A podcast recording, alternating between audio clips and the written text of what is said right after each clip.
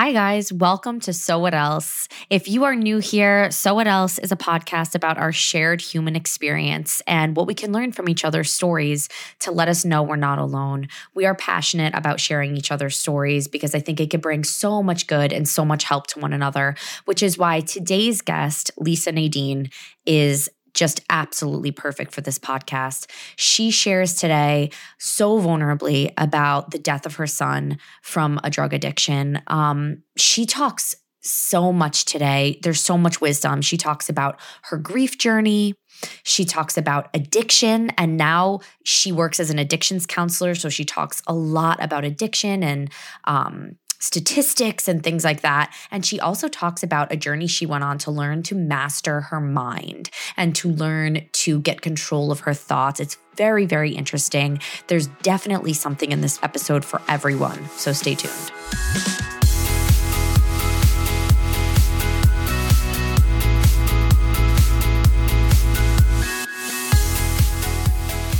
Hi, Lisa. Thanks so much for coming on So What Else? My pleasure. I'm so glad to finally be able to talk to you. Um, we were introduced through a mutual friend. Well, actually, through my former therapist that I used yeah. to work with, Mary. She's amazing. Plug for Mary Huber. if you are in New Jersey and looking for a therapist, she is phenomenal. Love Mary. So she actually connected us. Yes, she did. Which is really cool. That's something that I always say. It's really fun. The most fun thing I've noticed about having a podcast is that so many people will reach out to me and be like, oh my goodness, like I know this person that I think would be interesting for you or whatever. And now I feel like I have friends everywhere that I never ever would have met or talked to, but I get to because of the podcast. So it's really cool. That's great. It's a great networking. Absolutely. Absolutely. So before we get started, give everyone just like a little brief like, who are you? What do you do? Introduce yourself to us. Well, they know my name. It's Lisa. I am a mother of three children. I'm an alcohol and drug counselor uh, in downtown Newark for parolees. I'm getting married in two months. I'm an author. yes. wrote my first book and uh, The Veil Between Us, and my second and third are in the queue. Ooh. yes. So that's pretty much me in a snapshot. I am looking forward to your second and third books. I just finished your first book, The Veil Between Us A Mother's Triumphant Journey Through the Unthinkable. Um, and I loved it. I mean, I flew through it. It's a really quick read. My listeners know that I have talked, I've talked so much on this podcast about how, um, I'm such a fiction reader. Like I love like book club type books, you know, and it's been like an actual discipline for me to have to like train myself to read nonfiction because it is important. There's so much to read. And I said, like, God heard me when I like said this year that my like New Year's resolution was to read more nonfiction because suddenly I got this influx of like guests coming on the podcast that have all written books that I feel like it's important for me to read. And it's I'm falling in love with reading nonfiction. It's like very, it's like this transformative experience for me.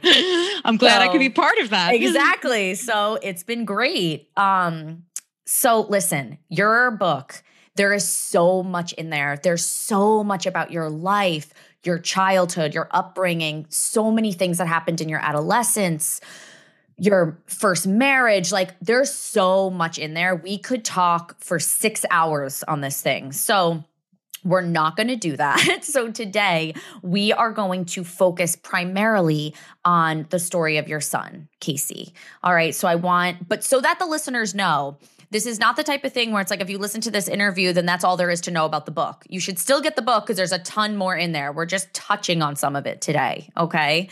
Um, so take us back. Tell me about your son, Casey. I know that you had your daughter, Zoe, first, and then Casey came along. Kind of tell me about him and his life and just kind of walk us through that.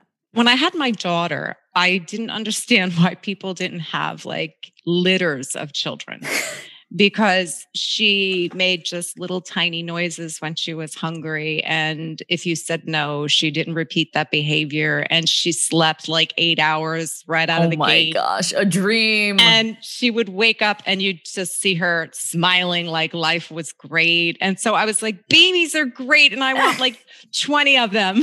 oh my God. You're like, why do people complain about this? Yeah, it's so like, easy. Yeah. And, you know, she was also my first baby. So it's smitten and head over heels in love.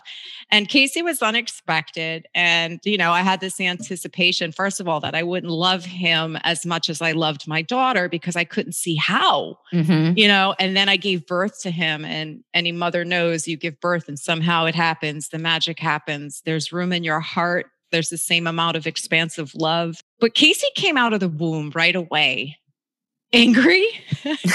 they called him the angry linebacker. Oh my Because he came out beet red and screaming his head off. Ugh. And that was the beginning of my adventures with my son. So a lot of what I experienced with Casey as a baby, as a toddler, um, as a middle-aged school child was always told oh it's just a boy it's just a boy it's just a boy okay.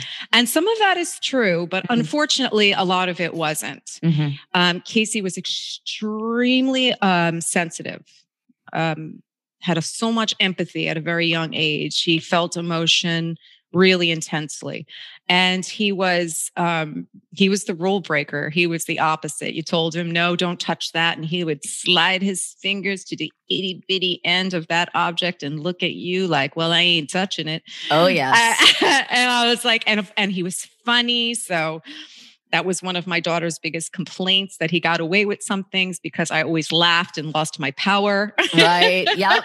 Oh, I have one of those. Yes. Yeah. Um, as an infant, he he was very uh, he they just they called it colic at the time. Um, just was he was always uncomfortable and crying and I, I look back and I wonder what was really going on in his little tiny baby brain. Yeah. Um, that was actually the very first time I learned the power of, of, of thoughts and how they produce energy and how people can pick that up, especially babies to their mothers.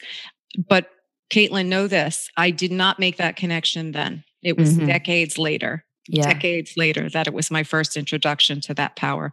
At the time, I just thanked God for the breakthrough. But I remember the that I tried everything, everything to bring my child comfort, make him mm-hmm. stop crying and get some sleep. And it wasn't until I surrendered accepted that I wasn't getting sleep, accepted that I could not comfort him, accepted that he would scream until he fell asleep and it might be for five minutes. And all I did was stay present and comfort him and mm-hmm. rub his back. And I think I write about that in my book. Mm-hmm. We both slept for the first time after I gave birth, and it was the beginning of, of our love story. Mm-hmm. Yeah. So uh, further along, uh, he was he was sort of like a daredevil, an adrenaline junkie, a little rebel, but he had trouble learning. He was diagnosed with ADD. Um, he experienced some bullying at 11 years old. Uh, and I'm going to tell you, as I tell you some of the things he was going through, what I know now, like to incorporate the two into something cohesive. I think we all know what bullying looks like, but mm-hmm. it was not as seriously taken at that time. When I was a kid, it was part of growing up. It was kids yep. being kids. When my son was growing up, it wasn't considered I don't want to be dramatic here, but it wasn't considered an emergency situation. Right. Or a threatening situation. It was mm-hmm. considered, oh, it's not nice. Stop that kind of approach. Yes. Um, but really, what research shows is a correlation between bullying, suicide, and substance abuse. Yes. And so that relentless bullying at 11 years old actually had a long-term impact on his brain. Mm-hmm. And it contributed to the progression the progression of and the development of his addiction. It's not by itself, but it had a role. It had a role. And it was even though it was short-lived, it was only like for a year, it had a huge impact because of where he was in his developmental stage, yeah. which was 11 years old. Totally. Um, so that was a factor I didn't know, and that that was part of his journey. Um, also, he because he was an empath and he was very sensitive and emotional. He he right around the time his father and I were looking down the barrel of divorce, he was entering teenage years, which I'll, I'll talk a little bit about the adolescent brain. Mm-hmm. It's got an overactive limbic system, which is where we feel emotions and reactions and it's got an underactive prefrontal cortex where we make rational decisions. Mm-hmm. So think about that combination. Yeah. So a lot of the decisions they make are primarily um, out of emotion, out of feeling. They're not always rational. That's why, as mothers, we say, What were you thinking? And the reality is they weren't. Yeah. They don't see distant consequence.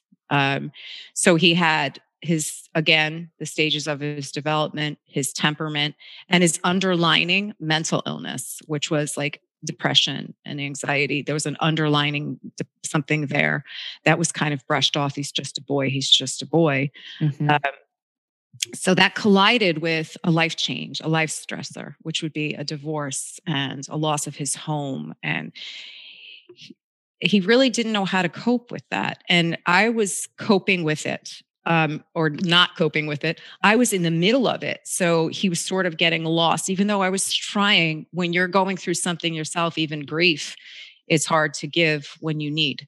Absolutely. And so, first of all, I'll talk about this probably more in the second book, but around 12 or 13 i think we all get to a crossroad where there's and i do this in presentations in schools where the road splits right? And one road leads to life and family education all the things that we aspire and our parents want us to aspire and the things whatever that might be for you whatever your ideal life is. I want to have a family and a car and a career or i want to live a you know in the be a farmer and live in the suburbs or i want to be whatever it is that we aspire good health prosperity then there's the other road, which is slippery, first of all. Once you step on it, it's sort of like a slippery slope.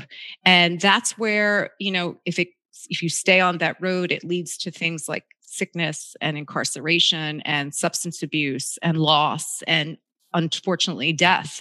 And I don't mean just death of the physical body, but I mean death of that alternative choice. Yeah. And I think we get there in adolescence because when we're younger, we do things dictated by the parents or by the the guardians who are dictating that life for us and guiding us and helping us navigate. And something happens um, in the developmental stage and it, where we want autonomy and we're breaking free and we're stepping out into transitioning into adulthood, where depending on what that previous life experience was, depending on the social environment compiling of our family, the biologics, you know, predispositions, um, it really determines what road we step on. Yeah. And so, without getting too much into the road I stepped on, but it certainly wasn't the life giving one, my son was putting his feet on the road that was ultimately lead to destruction. Mm-hmm. And because I was familiar with what that looked like, and I think as parents, we're often kind of familiar because we've lived a life. Right. But for me, it's because I I really saw a reflection of my son, mm-hmm. um, myself in my son. I knew that he was headed down a path that was not, he wasn't really choosing a life giving path. Mm-hmm. And um, so he started to experiment with um, first it started with probably a cigarette. Mm-hmm. and i think that was just like a curious act of rebellion.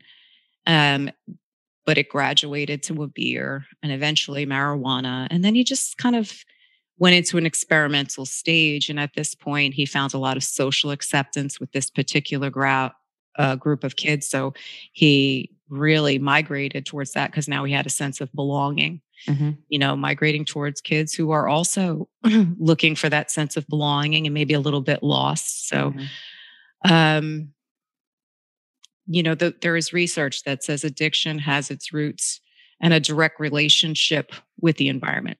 Yeah. And so he was in that environment. Yeah. You know, it's interesting because, like you said, like, oh, okay, like he started with a cigarette and then a beer and then marijuana. And obviously, you know, we know that he fell into a life of addiction. You being an addictions counselor, for people who are listening to this, like there's probably a ton of people listening to this that are thinking, like, oh, well, like when I was a teenager, I experimented too. And then, like, I just moved on with my life. Why is it that there are some people who can experiment and make quote unquote stupid choices when they're younger? And then it's just kind of something in the past. And for other people, that's not how it plays out. Like, what is your perspective on that? That's a loaded question, but yeah. I have an answer. No, no, because I experimented. Yeah. Heroin taboo when I was growing up, but I experimented. I was on that path. You mm-hmm. know, mm-hmm. I drank, I did drugs, I partied, I was acting out and adult. It was definitely part of my stage of development. But again, like it also had something to do with the preceding life experiences I had that I navigated towards that. Um, sometimes it's not that dramatic. Some parents might be listening and say, well, good, whew, my kid's safe because he has, you know, solid family. But that's not necessarily true because our kids our influence they they out the world we live in today has so many stressors piled on the adolescent brain and the outside influence becomes greater than ours um, the issues that we were shielded from they're exposed to through social media mm-hmm. um, and we have no control over it in our absence so biological traits alone don't make a drug addict mm-hmm. and so there are taking a broad look at the environment divorce uh, family conflicts, single parent households, they all are contributing factors to social stressors. And when children become less reliable on their caretakers or their parents, they become more reliable on those peers. So, whatever those peers are doing. So, that's part of it.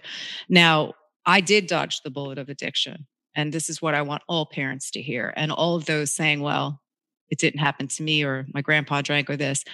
I dodged a bullet that struck my child. So mm. if you are fortunate enough to dodge that bullet, it doesn't mean that someone you love will not will take that bullet. And so you you play a role in it. Mm-hmm. And it's important as hard as that is for me to say, it's important to know. Mm. Um, ignorance is not bliss, it is death. Mm. So knowledge is power, but knowledge is also life. Mm-hmm. Um, every seven to 10 seconds, someone in America dies of an overdose. So that means, mm-hmm. Caitlin, when we're done, and those are old statistics now with marijuana being legal, and people say, oh, well, that can't kill you. But yet, marijuana could be a gateway for so many things because it puts you puts your children in a social environment where there are other children experimenting there's more opportunities to experiment yeah the other thing is that the adolescent brain is affected way more than the adult brain because it's still in the stages of development and you're introducing a psychoactive substance, whether it be alcohol or marijuana. Mm-hmm. And this is also a, a, a statistic that is prior to the legalization that there are more than 18 million Americans 12 and older using marijuana monthly and 4 point I think 4 million exhibit dependence on it. So there is $450,000 450,000 emergency visits attributed to marijuana as the factor. So mm. those are those are those are not, not even current statistics. So I can't imagine they're better. no, of course not. Yeah. So it's all important to know that there's a lot of factors here. The predisposition to addiction, if it's the biological component that's in the family, the social component, the worlds we live in today, everything is designed to be addicting. Think mm-hmm. about the video games. That's a process addiction for a lot of kids. Totally. So it's not a substance addiction, but it's a process addiction. It means addiction has somehow manifested in that child's life through a process. Um, so is process addictions can be gambling, they could be sexual. So those are the things that are outside of the substance. So for me, it could have been the sheer grace of God that I, I didn't succumb to addiction because it was in my family and so was mental health, uh, mental health problems. Uh, but for Casey, I think I use this analogy a lot in speaking. You, when you make a cake, you have flour and eggs and sugar and water and oil and whatever, vanilla, and you mix that all up right? And you put it in a bowl and you have to put it in the right temperature, which would be the environment, the oven, and you get a cake, right? So the flour alone doesn't make someone a drug addict, neither does the sugar. And so you don't need to shake in your boots because your kid has ADD or, you know, you have a divorce in your family. It's not doesn't equate to addiction. That's why the knowledge and the education, it just makes you more vulnerable. Yeah. But when you put all of those things together, you get a cake. Well, when you put all of those things together, you get illness, whether it be mental illness, addiction, they're one and the same. And that is really why I dodged the bullet. Um, I was probably missing some of those variables. At a very young age, I um, embraced the dimension of wellness called spirituality mm-hmm. and developed a very solid relationship with God. And mm-hmm. I do believe that is why I didn't die from something related to substance abuse or mental health. Um, mm-hmm. we as a people may not know 37% of alcohol abusers 53% of them are abusing other substances at, they have at least one serious mental health condition mm. so um, there's a quote in a psychology book i believe it's by Cohen in Inaba.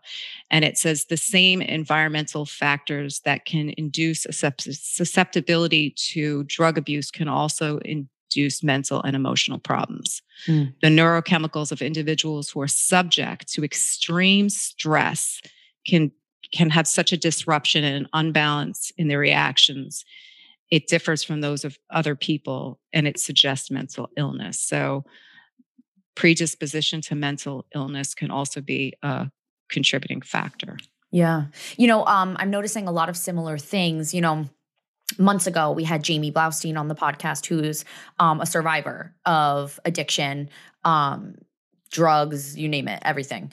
And he is now um, one of the founders of the Sylvia Brafman Mental Health Center in Florida, where they work with um, people recovering from addiction. But he spoke about how this their rehab facility is different because it heavily, heavily fuses the two addiction recovery and mental health recovery. And they talk a lot about how they are completely dependent upon one another and you can't deal with one without dealing with the other. And I notice a lot of similarities in the things that you're saying. I would agree with that. Yeah, I just think that like when you hear it, it's like, yes, you know. Well, it's almost like that that chicken before the egg kind of Totally. You know, and what people don't realize, especially in adolescence, I'm just going to touch on this again because there's such a, a, a, a pervasive message that marijuana is benign. Yeah. And the legalization of it has given a false sense of its impact. And parents should know that adolescent brains are affected by that because it affects their sense of uniqueness, their ability to learn. They're already got that overactive limbic system and the underdeveloped prefrontal cortex. And right in that stage, it can be arrested. It's why I work with 30, 40, and 50 year olds who act like adolescents because there's an arrest in that development because they introduce psychoactive substance in their adolescence. So it's really important to know that it, it controlling learning, memory, the sense of uniqueness, that is emotional regulation. Like how many teenagers have emotional regulation to begin with? And now you right. introduce a psychoactive substance that makes that worse. Though those things can actually, there's a study in the University of Maryland that links adolescent marijuana use to psychosis and schizophrenia. Wow. That is not benign. Yeah. I have a client that I work with who's on antipsychotics and he's only 25 years old and he's been smoking marijuana since 14. He's diagnosed with anxiety issue. He's the textbook explanation of this study. So, yeah. Can I, it's out of my scope of practice. I couldn't tell you if that was the cause of it, but based on the evidence being presented in front of me and this young boy telling me this is i come from a solid family but this is what i did since i was 14 to manage stress and now it's legal so it's no big deal. Uh, it's a big deal. That's huge. I mean that is so that really is so huge. Yeah i think education is the key here for parents. If you don't know find out. Educate your kids. It's the greatest deterrent to adolescent drug use is a parents losing a parent's talking losing their fear of losing the respect of their parents. So even though it looks like they're not listening or they're rolling their eyes, you're planting seeds that could save their life. So educate them. You know, I hear, oh, I'd rather have them do it at my house or out there. No, what you'd rather have is them not do it at all because yeah. they are being seriously impacted by it. So I get that. I wouldn't really judge that a parent wanting to protect their child and saying, well, listen, if they're going to do it anyway, I want it to be under my roof.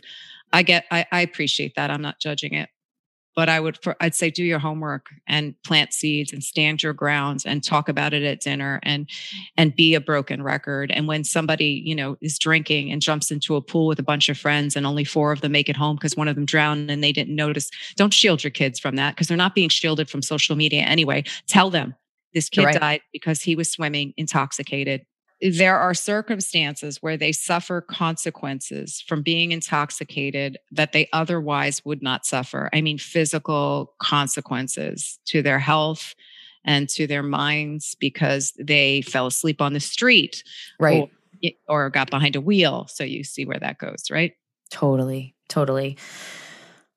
okay. So with Casey, so he's an adolescent, he's, you know, experimenting and um, there you talked about in your book how um, something one of his friends died mm-hmm. from drugs. And that mm-hmm. kind of like scared him straight. Like yes. he was like, okay, like I'm done with this. Can you kind mm-hmm. of like walk us through that point on with Casey? Yeah, I, you know, I I didn't know that heroin was really on the table for my child. That would have right. been horrific. I had suspected when I was I picked up my son once after I got a phone call from the police that they found him sitting on a bench half a mile from our house and they said looks like he's been drinking. And he was young he was like 16 years old mm. and it was horrifying to me. Um, so i picked him up and the police officer said do you know who he's hanging out with? And he told me he's so much older than him and he's got a rap sheet and so i looked him up and it turned out that he was a heroin user and just another lost child and so I was afraid of the company he was keeping. And again, let's go back to the gateway. How did he get there from smoking a cigarette from a loving home in an affluent area? How did he get there mm-hmm. hanging out with someone who was using heroin, you mm-hmm. know? And that particular child died. And it, my son was devastated. And he, uh, he, he said there was nothing I could do for him. He just wanted to go grieve with his friends. So I gave him his space. But then later that night, he, he was knocking on the door. He said, I don't have my key. But he just looked at me and I and fell into my arms and just collapsed, bawling. I mean, he was so heavy. He was 16 year old boy. Mm-hmm. And I kind of like carried him over to the sofa and he he was just distraught. And he said, Why not me? Mm. And I have to say, when he said that, I wanted to say, because you don't do heroin. That's why. Right. But I didn't know that for sure. Mm-hmm. And mm-hmm. I don't think I was consciously thinking whether he did or he didn't. Because in hindsight, if I if I thought that conclusively, I probably would have flipped out and I was already very proactive in trying to get him help. I mean, I was shouting from the rooftops, my son is in trouble. The signs aren't good. He's not doing well in school. He's hanging out with the wrong people. Anybody who would listen to me. I'd go to the police station. I went to school psychologist. So it wasn't like I wasn't doing anything. Right. And he said, Why not me? Why not me? Why mm. not me? Over and over again, sobbing. And I said, Baby, Russian roulette. The bullet hit him. And it hit him when I said that those words. I could tell by the expression on his face that he was he made like a a, a resolve in that moment. And I said, "Baby, now it's the time to live your life." Yeah. The way you sh- like don't let his death be in vain. Cuz one thing I told you my son was very empathetic. He didn't hang out with this kid because he liked that he did those things. He hung out with him because he wanted to help him. Mm. He hung out with him because he had a unique ability to do what most kids can't do, what I do now as an adult, which is embrace the story behind the behavior and say, well, I'll love you. Mm-hmm. I'll hang out with you. I'll help you. Except he was a child, you know, and I tried to tell him, do you know if I sat on the floor and you sat in a chair and I said, pull me up, the you could I could pull you down quicker than you could pull me up just because mm-hmm. of gravity. And that is what you're dealing with with this situation with this boy. But my son, you know, had a um, unrealistic goal of rehabilitating this boy, and the boy lost his life. And so that was it for him. Mm-hmm. He, the party wasn't fun anymore. Yeah. This this had consequences. It wasn't fun. Mm-hmm. And so he went from a failing student to the class president mm. and started working out and really pulling himself together. And everybody was like, oh, thank God, you know, Casey's back on track. And I had this intuitive, like, mm, something's not right. Uh, uh I wasn't convinced yet because mm-hmm. I didn't see. Do you ever see the movie Leonardo DiCaprio plays in Catch Me If You Can? Yes where he like he so charming and mm-hmm. so brilliant that he's able to pose as like a pilot and yes. like a lawyer and all mm. these different i think it's based on a true story too and he's not qualified for any of those things I, they were always reminding me of casey i yeah. thought he was like so charming and so intelligent that he could mm-hmm. play these roles i think he had a false sense of security in what he was able to achieve in that Mhm. situation. So he was doing well, but you had some reservations. But he I ended did. up um, graduating from high school, like Mhm. getting a job. He had an apartment. He was working at a bank, hmm and then Yeah. you, got a, you got a call one day um, that he didn't show up for work. Yeah. So it had only been like two weeks since he was outside the nest, and it was mm-hmm. too soon. He was only 18 years old. Like I said, I wasn't really comfortable with him not having accountability. Mm-hmm. Uh, I tried to talk him out of that decision. I just didn't think he was ready. I thought he, but I know now that it was intentional. He Okay. knew if he was with me that I would call him out and discover that he had a problem. Mm-hmm. And so he, I, I, you know, I did try to help him get a place that was in a safe area. And both his father and I tried to help. Which you know, there's not much you can do when they're 18, so we did what we could to put him in Right. the best place and support that. Um, and he had a job, a full time job that he secured right out of high school Mm.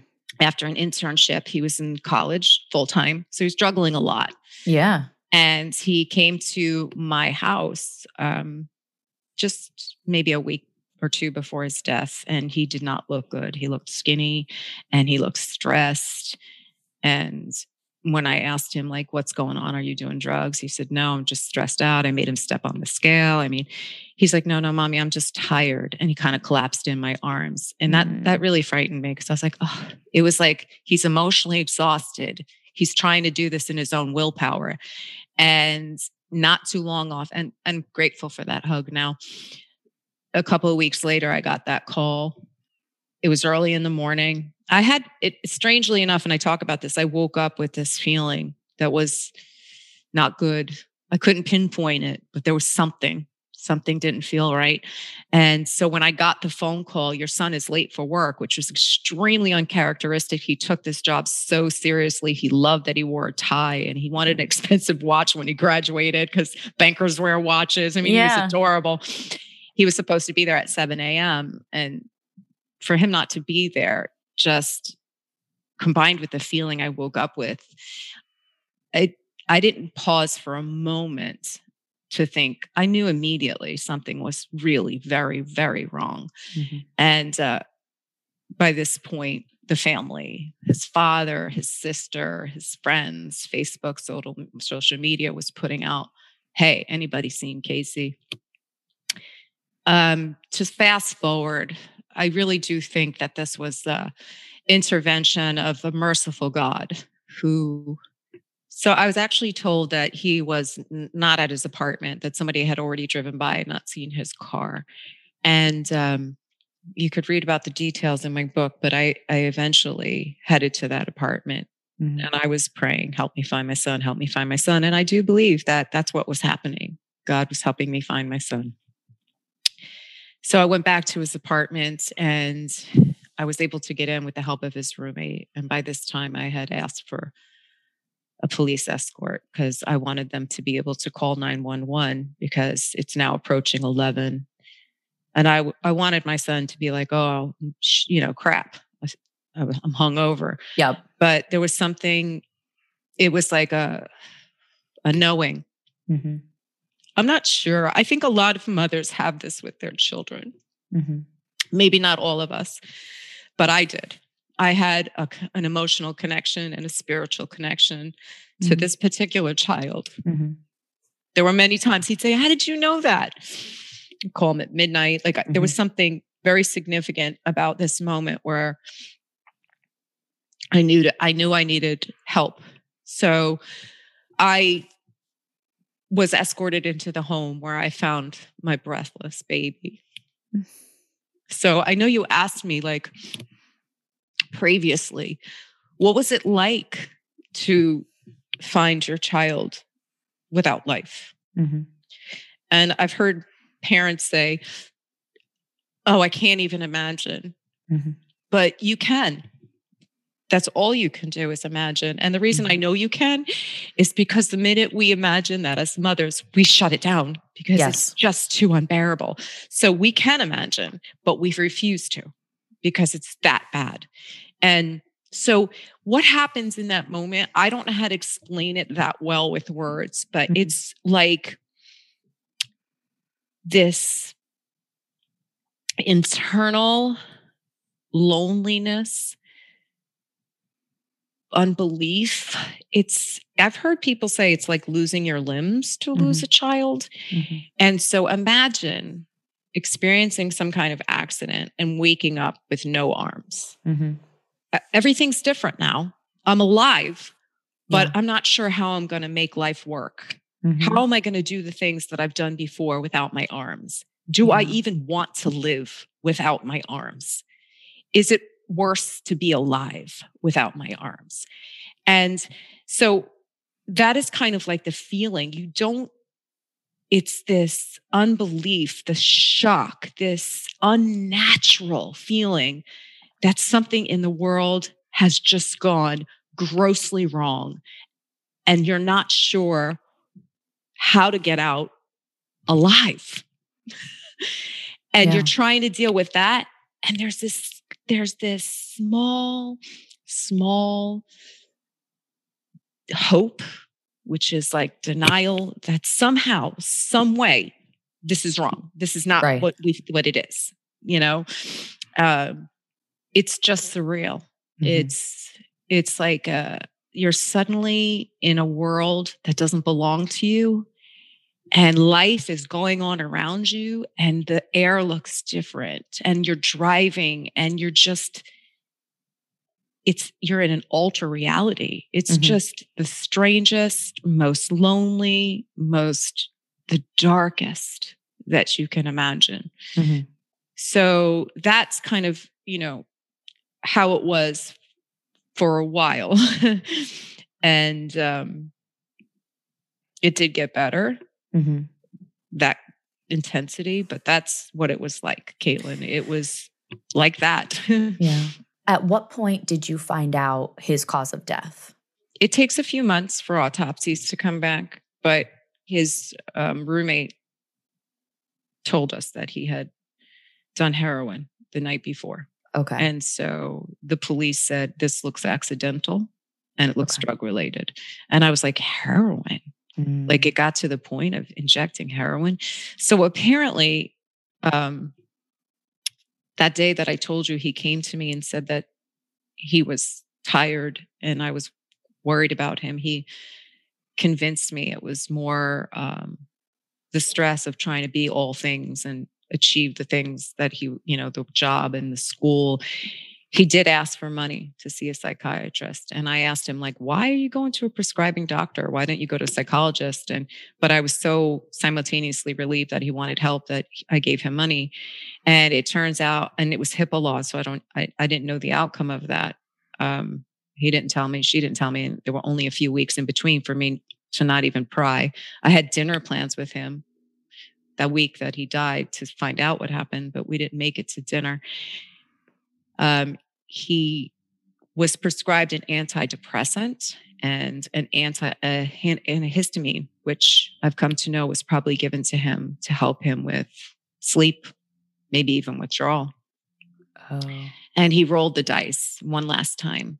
And he, he was, my son was brilliant. I had a lot of suspicion around his death because my son would google and research how much he could get away with and do with certain things. So i i found it odd that he would combine yeah. street drug with a prescription drug and not know there could be consequences.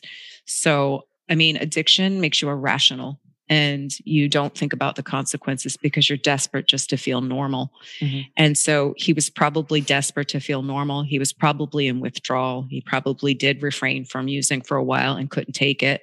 Started this antidepressant and this antihistamine, and it still hadn't done its trick yet. And he was probably just looking to feel comfortable in his own skin so he could go to work the following day.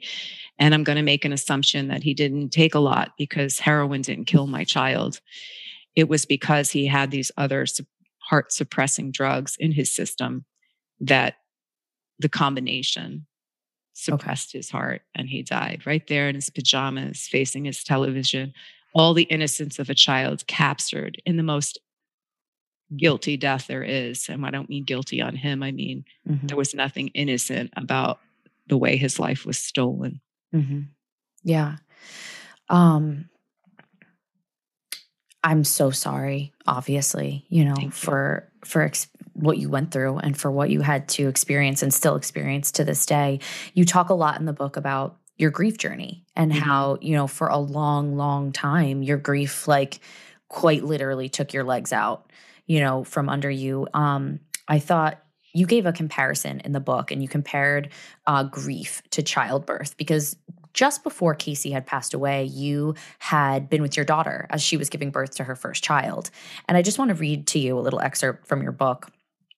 You said, in labor, there are moments between contractions where the pain subsides and joyful feelings are present with hopeful expectation for what is to come. Then the contractions come, ushering in pain in varying degrees. The intensity of pain can lead to a loss in perspective and a limited view of the future, leaving you desperate for relief. In those desperate moments of grief that assault me without warning, I cry to God.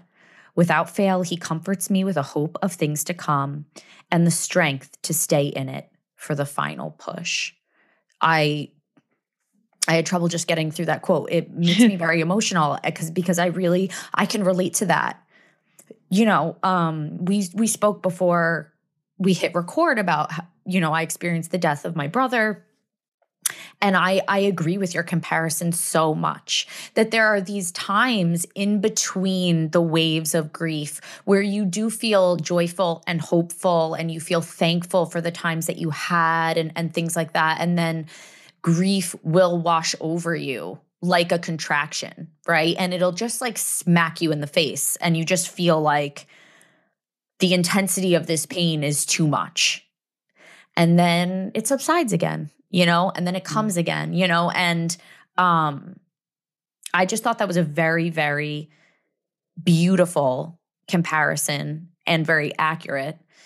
And at the end, you said that you have the strength to stay in it for the final push. What does that mean to you? What is that final push? Well, for me, first, I just want to say that that analogy and that description of that ebb and flow is kind of life for all of us. Yeah. Whether it be the grief of losing someone so dear to us or just that life does this. Nobody stays straight because if you stayed straight, think about it, it would be a flat line. You're dead.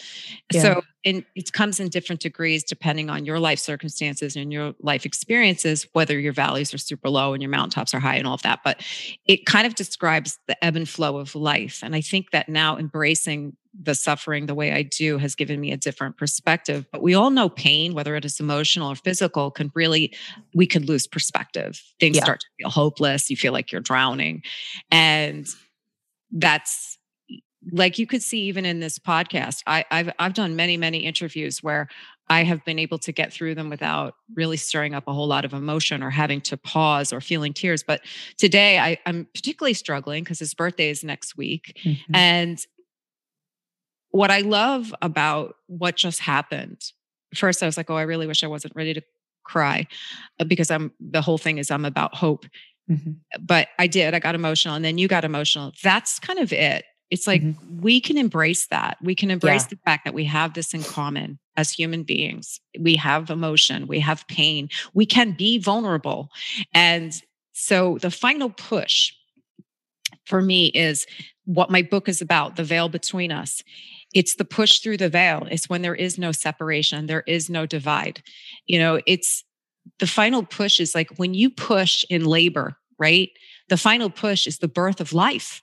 Yeah. It's it's like the reward, it's the life. Here's your baby, all that pain, all that suffering. Suddenly you'll do it again. Yeah. And maybe not that day, but that day you're like, I never yeah. will do that again. Tie my right? tubes. Yeah. Never. right. And then, you know, a year or two later, you're like, I want a baby. You forget. Why? Yeah. Because the reward was that great. Yeah. And so, and the love is that great. Because if the, you know, the reality is suffering ends, it comes to an end. Yeah. Life and love do not. Mm-hmm. They will always pervade. They will always prevail. They will mm-hmm. be present. Suffering comes and goes. And I say this too suffering and joy, I used to think you can't have one. If you're suffering, you don't have joy. If you have joy, you're not suffering. Not true. They can run simultaneously on the same track. So if you yes. are in the heart of grief right now and you laugh at something, don't feel guilty. Mm-hmm. It, because they're supposed to run simultaneously. That's how you get through it to mm-hmm. know that there's still life, there's still hope, there's still joy, there's still breath. The final push is when this stops, when the suffering, that ebb and flow is no more. Yeah. And I believe that. And I choose to believe that suffering ends, mm-hmm. but life does not. And that the story is written already, the end is written already, and it's glorious. Mm-hmm. And if I didn't choose to believe that, this journey wouldn't be so exciting. It would be like mm-hmm. being pregnant forever. yeah. Right. Yeah. Yeah. So the final push to me is the goal, the destiny, the finish line. And mm-hmm. is it, and I don't mean the finish from life, I mean the finish from pain the beginning yeah, of life. That's beautiful. Um, okay, so earlier on, you mentioned how, like, you through your grief journey and your healing process, you learned to get control of your mind and things like that. And you talked a little bit about that. I want to go deeper into that. You said at your in your book at one point, you said, My grief journey turned out to be a window into my mm-hmm. soul that brought healing to my mind. I continued my education to include studies of the brain and how toxic thoughts generated in early childhood create negative core beliefs that operate in our subconscious and influence our life experience. This whole section of your book I found to be fascinating. Everything that you talked about from Switch on Your Brain by Dr. Caroline Leaf and how you did the 21 brain detox, like all of that I thought was very, very fascinating. Um, would you talk to us a little bit about that, about how our negative thoughts can like impact our physical bodies and things like that? Absolutely. And this is um, out there, people. This information, this knowledge, this education. I didn't make this up. Mm-hmm. This is science. This is psychology. It's out there. Mm-hmm. Um, I think being a Christian um, and having faith and having spiritual beliefs in scripture and everything. Somehow i separated science from from spirituality. Somehow yes. I divided them because I didn't want to be new age and I was afraid of, you know, I am so protective of my relationship with God because it has carried me through so much throughout my life that I don't even want to take the chance I might be going down a road that doesn't honor him. Yeah. But it actually caused me to be um, limited in some of the resources that he has actually provided for us. And science is one of them. So I have now incorporated my belief system to include science and um, the power of the mind and energy, everything. It's it's this is um, not only logical, but it is scriptural, and and that is my interpretation. Yeah. Um, it's my opinion. It is subjective. I get that, but this is how I choose to believe, and that's why I can experience suffering and embrace adversity with a different mindset. It's mm-hmm. because of the things I've learned and what I've chosen to believe. And it, you'll hear me say, chose, I chose, I mm. chose, because that's part of mastering the mind. You have to recognize what you can and cannot control. Mm-hmm. One of the things we teach a lot in addictions to clients is the serenity prayer. You know, mm-hmm. yeah. it doesn't have, it could be universal God, because that's not the point of this prayer, but it's accept the things I cannot control Mm-hmm. Help me change the things I can and give me the wisdom to know the difference.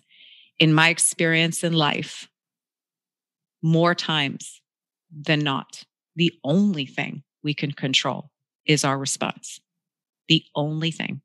And where does the response come? From our perception and our thoughts. Mm-hmm. So, our thoughts, here's some CBT, cognitive behavioral therapy. Our thoughts, our perceptions, produce our emotions, which in turn, so it's thoughts, feelings, behavior, our behavior, mm-hmm. AKA our response. So if I, I'm going to give you a simple analogy of that. If I was to perceive my, I prayed for my son for five years. Mm-hmm. Well, I prayed for him for 18 because that's how long he lived. But I'm saying when mm-hmm. I knew my son was in crises, I wasn't sitting there in denial. Right. I didn't know the severity of what was going on, but I knew he was in trouble and mm-hmm. I did everything I could to change the trajectory he was on. Mm-hmm. So, knowing that and knowing that I'm a woman of faith now, remember this, this doesn't happen when you have great faith, right? Praying for my child to be healed, to be free, to come back to faith, to hang out with the right people, but ultimately heal him, God. Mhm. And ultimately, God did heal him. but that was not what I meant. So if I was to look at my son's death like God didn't answer my prayers, Mhm. why pray? My son is gone. I have to live the rest of my life without him. I will not see him get married. I will not see him have children. I will, until I take my last breath, I will feel his absence. Mhm. That is true. Mhm. If I choose to focus on that, it would produce feelings of discouragement. It would minimize my faith. It would cast a shadow over the good that's still in my life. Mhm. And so my behavior would be somewhat restricted. I might not be as engaged with friends. I might not take chances. I might be paranoid with my younger child. There's a whole correlation of stuff. But if I look at my son, first of all, God did heal him. I was at a point in my life and my walk with God, and I'm grateful for this, that I didn't blame him. My my reaction was, I know you love me so much. So I tried to always think about the way I love my own children, which is just a little, you know, it doesn't even compare to the love of God, but it's all we have to measure it on, right? There are times I have allowed my kids to go through things or I have disciplined them or delivered consequences that they don't understand. I hate you. You're so mean. You Mhm. know, we've heard that. But why? The ultimate goal is I love you. I'm trying to protect you.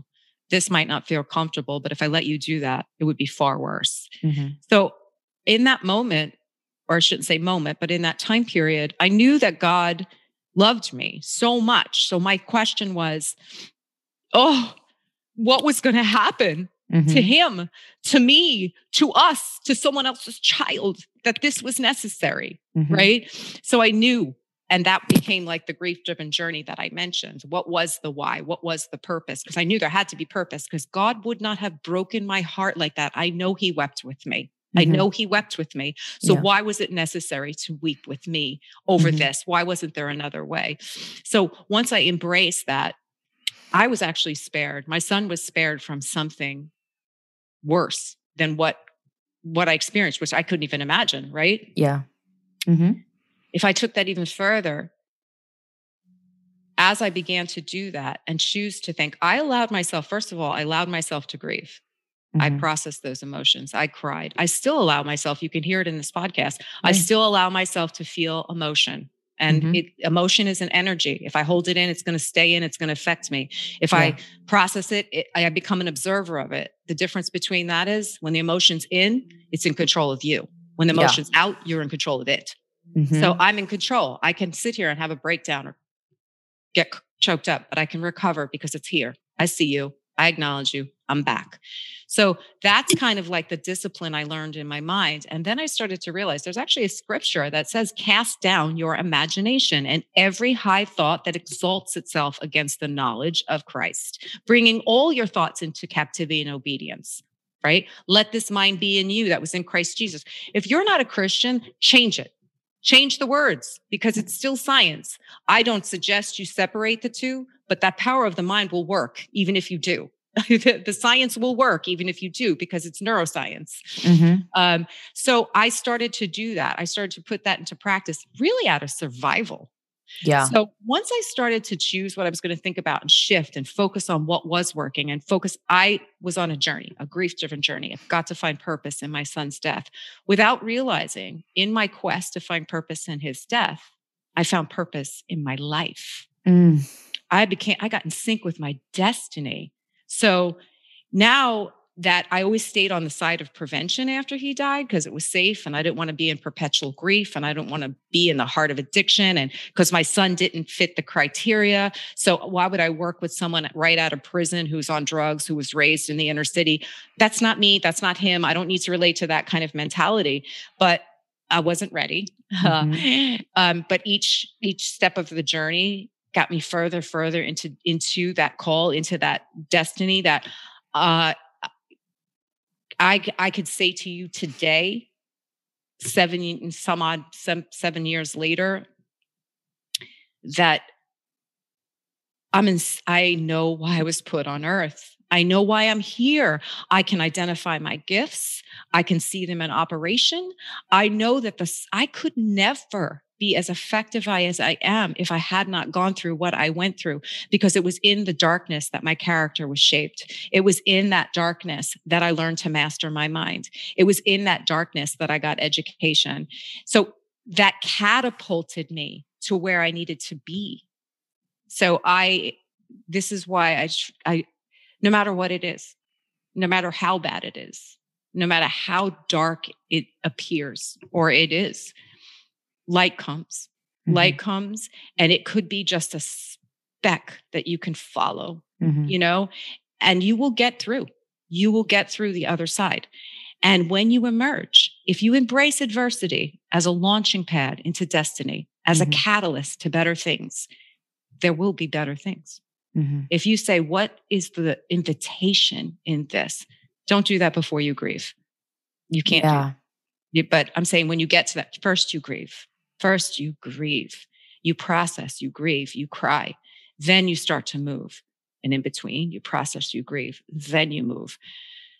You could hear, I still grieve. He's my son. Of so I'm, when I think about what could have been and I see his beautiful face, that it hurts. But I choose not to stay in that place because it does not serve me. It doesn't serve anybody. Mm-hmm. Right. So I just, I say, okay, ouch there are days where I, you know, I might go visit him at the grave, give it a good cry. Yep. Take a deep breath, you know, and reset. So Absolutely. it's a process. It's an ongoing process. Uh, does that answer your question? Absolutely. I think that that's it's so important because you're not saying like, "Ooh, here's like a magic thing that you could do to make you not sad anymore." Like that's that that's not reality, right? If you've been through a trauma, you are experiencing grief unfortunately, like you're going to be grieving until you die. You are. You're never going to stop missing Casey. I'm never going to stop missing my brother. That's just like the reality of the situation.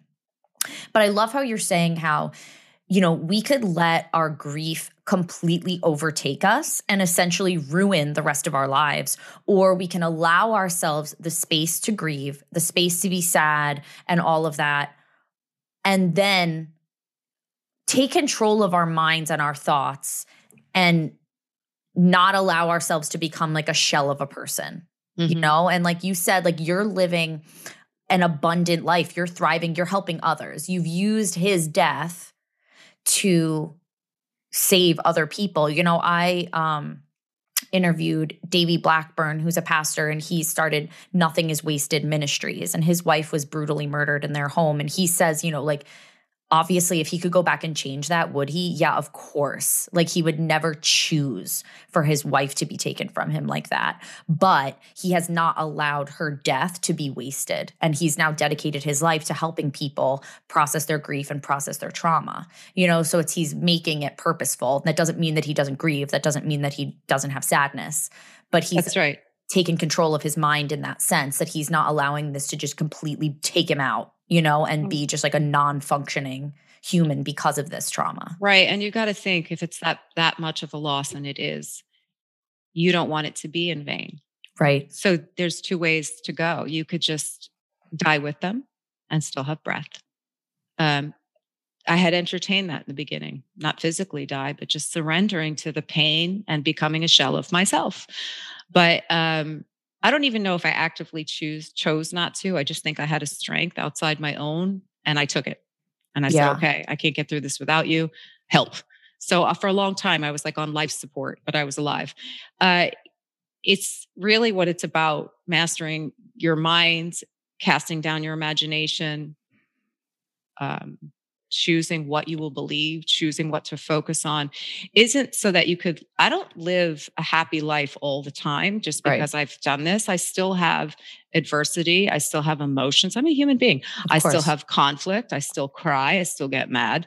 Um, it's more about giving you the hope. It help when you have this going on in your mental space. It goes back to what I said earlier. You don't have to suffer and not feel joy. You don't feel joy and not have to suffer. You can, and it doesn't have to be as extreme as suffer. It could be pain versus not pain. They can be on simultaneous tracks. They're not one way streets. You're not going, the suffering's here and this, you pick the road. No, no, no. It means that their life is going to have that ebb and flow. You are going to have conflict. You are going to have adversity. Nobody gets away with it. Yes, some of us have more than others. But I'll tell you this the people who change the world or leave a legacy or break generational curses who make a difference for the next generation. Take a look at their lives. Corrie ten Boom, Martin Luther King, uh, Helen Keller. They're not easy lives. They're riddled with pain, loss, and suffering. But look at the impact that they left. Mm-hmm. For me, if I'm going to be here when I go, I want to leave an impact. I want to leave a message for the generations, for my lineage to carry on, to be better, to learn more, to experience joy, to overcome adversity.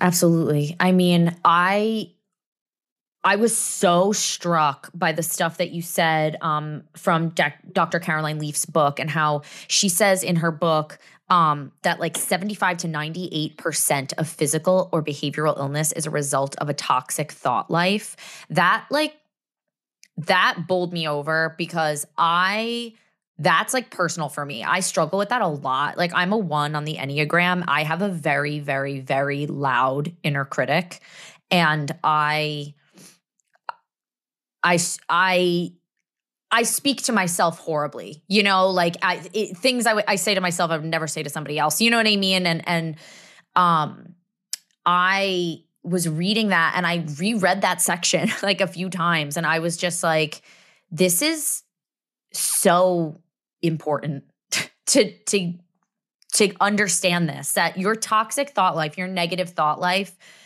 it's not just your thought life, it's your life. Like it mm. comes out in your body, you know? And I just thought that was so huge how you talked about that in conjunction with your faith. This isn't like a choose, like, oh, like if you have faith, it doesn't matter. Like, just it doesn't matter about any science, any neuroscience, any study of the brain, any thought things, like whatever, blah, blah, blah, like none of that matters.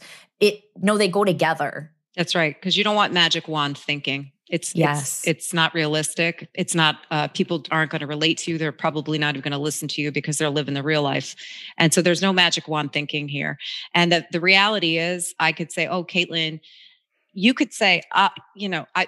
People have told you, "Oh, Caitlin, you're beautiful. You're a good mother," right? And so you right. could say to me, "I'm beautiful. I'm a good mother." But in your if your inner dialogue is saying you could do better, you know you're not really attractive you failed here your yeah. brain is looking for evidence to support what you believe not what you say what you yeah. believe so yeah. you're going to step out into the universe you're going to wake up in the morning and your brain is going to look for the evidence for your core beliefs core beliefs are usually established uh, younger and then we spend our lives looking to support what we believe. So if you say in my book, I even said, I'm not enough. I'm not enough to keep him around. I'm not enough.